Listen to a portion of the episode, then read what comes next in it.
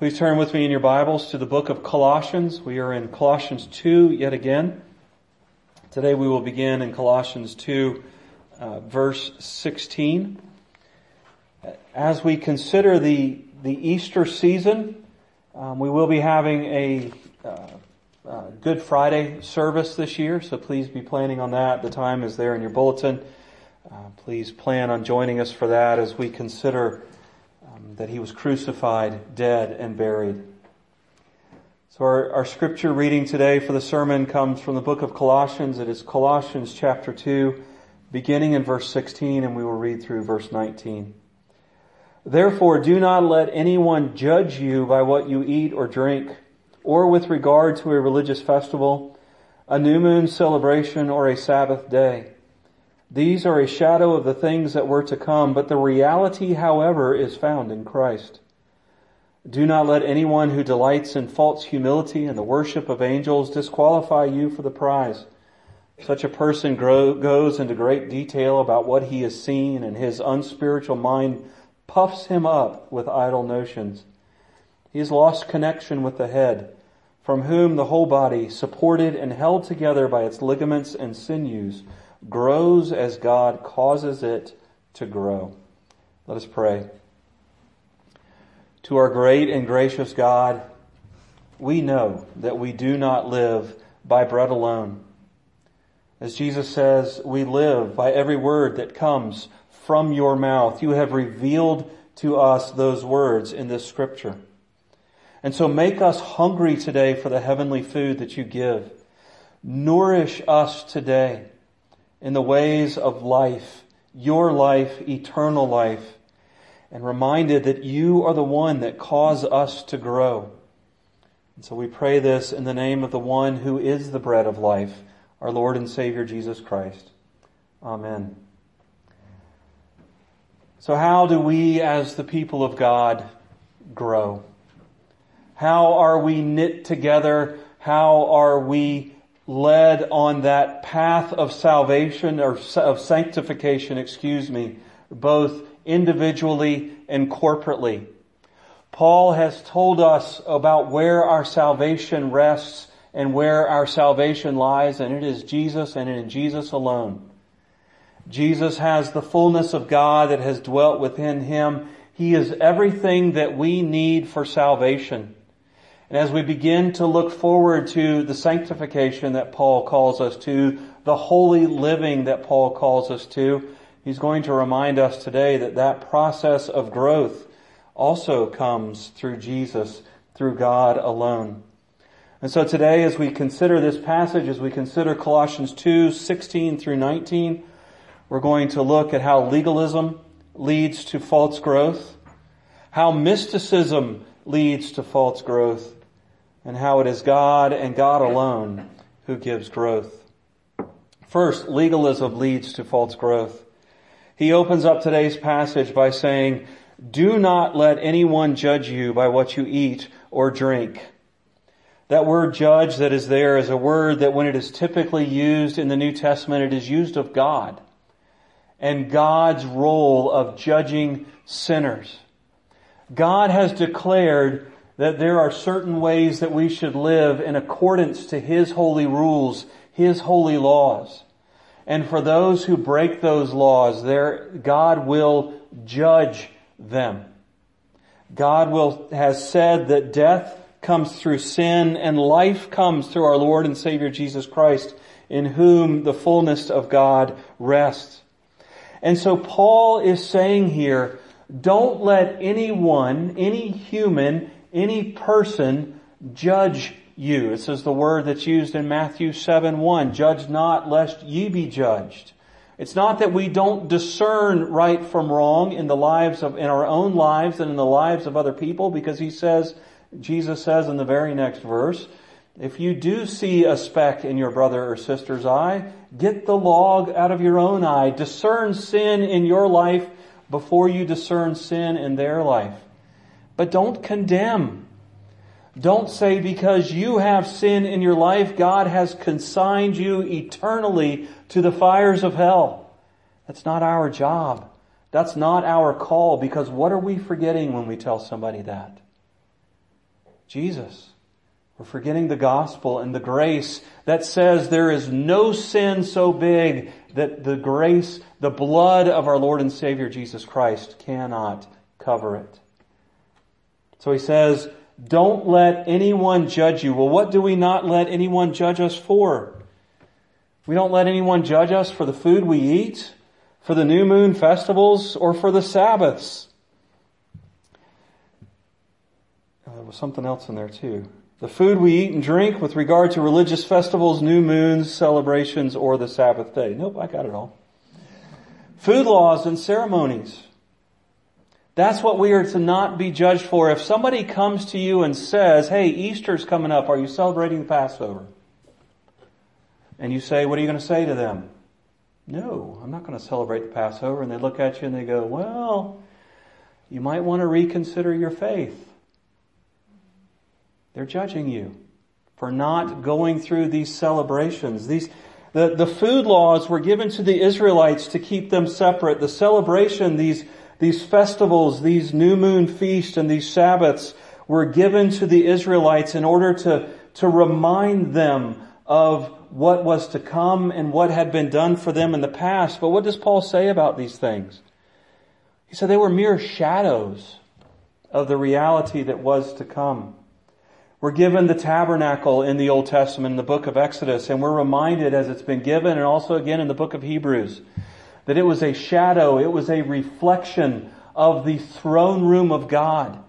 These Old Testament feasts, these Old Testament festivals were to point forward for the Israelites to what was to come. And who is the reality that has shown up now that those things shadowed? It is our Lord and Savior Jesus Christ. These feasts have been abolished. These feasts have been set aside because the reality is here. If you want to know a, better, a fuller explanation of this, read the book of Hebrews. Hebrews goes through a lot of these institutions of the Old Testament law, the feasts, the festivals, the priesthood, the sacrifices, and it says, but Jesus is a better representation. Jesus is the better Moses. Jesus is the perfect priest. Jesus is the perfect sacrifice. We no longer need the feasts and festivals, the, the food practices of the Old Testament law. They are no longer part of our salvation. The temptation, however, for the people of God, as we pursue growth in God, is to set a, a, a is to set a, a list of rules that we must follow in order to be considered holy, in order to be considered uh, growing in Christ. We do still have the moral law in the Old Testament, but it's not just a list of rules that we keep to be holy. It's a list of rules that we keep to honor and glorify God. But the temptation is to enter into legalism. The temptation is to say, hey, I have not lied in a month. I am holy. I've never murdered anybody. I am holy. And God owes me something because I do so well with my holiness. That's the temptation in that. And in that, I judge myself. As we looked at the previous passage, we talked about the parchment that had the list of what we owed to God that was nailed to the cross and cleansed by the blood of God. Our, our sinful record, the judgment that we deserve because of sin has been cleansed by the blood of Christ as Christ and that parchment was nailed to the cross. When I enter into legalism, I am taking that parchment back down and I am rewriting, attempting to rewrite on there what I will be judged by. Growth does not come through legalism. Growth comes through understanding that the Holy Spirit takes the work of Jesus, that justification we have been given by Jesus' perfect record, and leads us towards holiness, towards glorifying God. Legalism leads to a false growth, to a false holiness. Mysticism also leads to false growth. Paul actually kind of shifts gears here and, and we miss it a little bit in English, but as he goes from 16 and 17 talking about these, these celebrations, these shadows of the reality that has now come. He shifts the, the focus from a plural to a singular and he may be dealing with one specific man within the Colossian church that is teaching mysticism. What does he talk about there? He, he talks about a man who delights in false humility. This is a, an asceticism. This isn't what we think about about the, the humble brag. You know the humble brag. Well, you know, I, I don't mean to brag, but you know, I, I I've run the fastest mile in the last week that I've ever run in my life. I don't I don't mean to brag. That's not the false humility we're talking about there. It's, it's a it's a sense of asceticism, which is denying ourselves pleasures, thinking that it's holy. So think about somebody who you say, hey, let's go out and grab an ice cream. No, no, no, I'm, I'm trying to keep my body pure and ice cream is not pure. Or, hey, let's go out and, and, you know, check out the river trail. You know what? I, I, I am so focused on my holiness, I don't want to distract myself by the beauty of the river or the beauty of the mountains or the beauty of the flowers. Hey, why aren't you married? Not that marriage is a, a particular sign of holiness. It will make you more holy the longer you're married, but it's not a particular sign of holiness. Well, I am so focused on God that I deny myself all physical pleasures whatsoever. That's the false humility that he's talking about there. It comes from pagan religious practices. It is not scriptural. God has made things good and we are to enjoy creation for His glory, for His honor.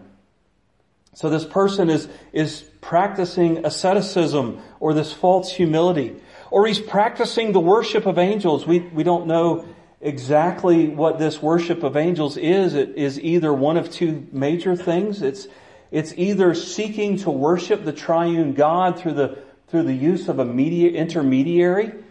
Think um, those who worship the saints. I'm not good enough to go directly to God, so I have this saint who is going to be an intermediary between me and God because I'm not good enough to worship God. Or the other option that's, that's equally as valid is that saying that this person in some type of trance joins with the angels around the heavenly throne, worshiping them in their worship. Once again, it's mysticism. It's a, it's a pagan bringing in of pagan practices into the worship of God. And then what he has seen in private, that's the third thing that Paul talks about, is this private personal relation, revelation, excuse me, supposedly directly from God. You ever have, sometimes you'll come across people who will say, you know, I, I was just sitting in my room the other night and I was transported into the presence of God and God gave me this message. God gave me this word. God told me to tell you or told me to do this directly as I was transported into His presence. What do those practices have a tendency to do? He says it in there, they puff us up. As we talk about our idle notions. I mean, what's the temptation? Hey guys, guess what? I've had something happen to me that hadn't happened to you. God loves me more. God thinks I'm more special than you are. Because you know what? He transported me into His presence and He told me these words. Man, I've got this special revelation from God. Or, you know what? I deny myself physical pleasures because I love God so much. And I don't want to be distracted from Him. And man, I'm so much better than you. I might not say that, but that's the undertone there. He brags. He puts us, he puts the person down. He makes himself a, a higher level citizen in the family of God than the average, ordinary, poor, uninitiated person. There are some Christian brothers and sisters who do this as well today, and we, and we have to be careful with this. Where has God revealed himself? In his word. Do I have any more access to the Word than you do? No. I have more access to some education, but that doesn't give me any better access to the Word than you have. Do I have any better access to the Holy Spirit than you have? No, not at all. We, there is no higher citizen in the, in the family of God because of some mystical, mystical experience. In fact, most of the mystical experiences that we try to work into our Christian faith and our Christian walk come from other religions, come from paganism. And so they lead to false growth. They lead to a false sense of our worth before God. So if that's the case, if legalism leads us to false growth, if mysticism leads us to false growth, where does true growth come from? The answer to that is in verse 19. This person, this man who has had these mystical experiences, he has lost connection with the head, from whom the whole body support and supported and held together by its ligaments and sinews grows as God causes it to grow. This is actually a reference back to verse 18 of chapter 1 where he says, talking about Jesus, he says, and he is the head of the body, the church. He is the beginning and the firstborn from among the dead so that in everything he might have the supremacy. When we talked about that particular verse, we talked about the head not just being the lead of the church, and that is true. Jesus is the leader of the church. I am merely an under shepherd. The elders here are merely under shepherds of the true shepherd, the head of the church. But Jesus, as the head of the church, is also the sustainer of life for the church. Without being too graphic, what happens to a body when the head is separated? It dies. So when we pursue legalism, when we pursue mysticism, when we pursue growth outside of the plan that God has given us to grow, we risk separating ourselves from the head of the church. If we pursue growth in anything other than Jesus, anything other than the Holy Spirit, anything other than God the Father, we are in danger of being what John describes in 1 John as those who have left us because they were never part of us. We are in danger of separating ourselves from the nourishment of being connected to our Lord and Savior Jesus Christ and the growth that God gives through that. Paul uses language of the body in this, supported and held together by ligaments and sinews. Our, our skeletal structure is held together by the muscles, and the muscles are held to that by the ligaments and the different connective tissues. I was doing some watching some videos on YouTube. I had some uh, some tightness in my hamstrings, so talking about stretching and proper ways to stretch and to to kind of lengthen those hamstrings. And you know that there's a there's a tissue that basically runs from the back of your head all the way to the bottom of your foot that holds everything together. That keeps your muscles aligned, your skeletal structures aligned, and it, it has different names in different parts of the body, but it, it runs the entire length of your body. The head governs that. The head causes that to grow, and it is God that holds everything together and causes growth. So what do we pursue for growth? We pursue God. Where do we learn about God? We learn about it here in His Word. So legalism leads to a false growth. Mysticism leads to a false growth. Only God can give the growth. The session and I have been talking over the last several months about how do we grow? How do we go through a period of revitalization? And, and the temptation in that is there are as many books about church revitalization as there are probably churches in America, if not more. And the temptation is to go to one of those books and say, okay, here is the formula. We just plug people and programs into the formula and the church will grow. But what do we do when we do that? We forget the one who gives growth. We are in danger of separating ourselves from the head because it is God who gives growth. And the other problem with those things is that what worked for a church in Tacoma, Washington may not work for a church in Fairlea, West Virginia. Why? Culture's different. People are different. Climate's different. Who knows? the first step to growth is to making sure that we as a church are connected to the one who gives growth.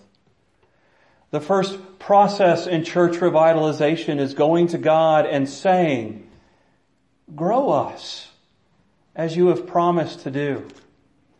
And so I call you today to, to beware in your own personal life of the temptation toward legalism, the temptation toward mysticism. And as we think about our corporate life, join us in prayer, asking God to grow us. Let us pray. Our God and Father above, we are sinful and prideful people. We take pride in our legalism. We take pride in supposed mystical experiences that we have. Help us to set those aside and seek you as our source of growth. Forgive us for our pride and help us to rely upon the head of the church, our Lord and Savior Jesus Christ, who gives strength and who provides the nourishment that we need so that you may grow us. We pray this in Jesus' name. Amen.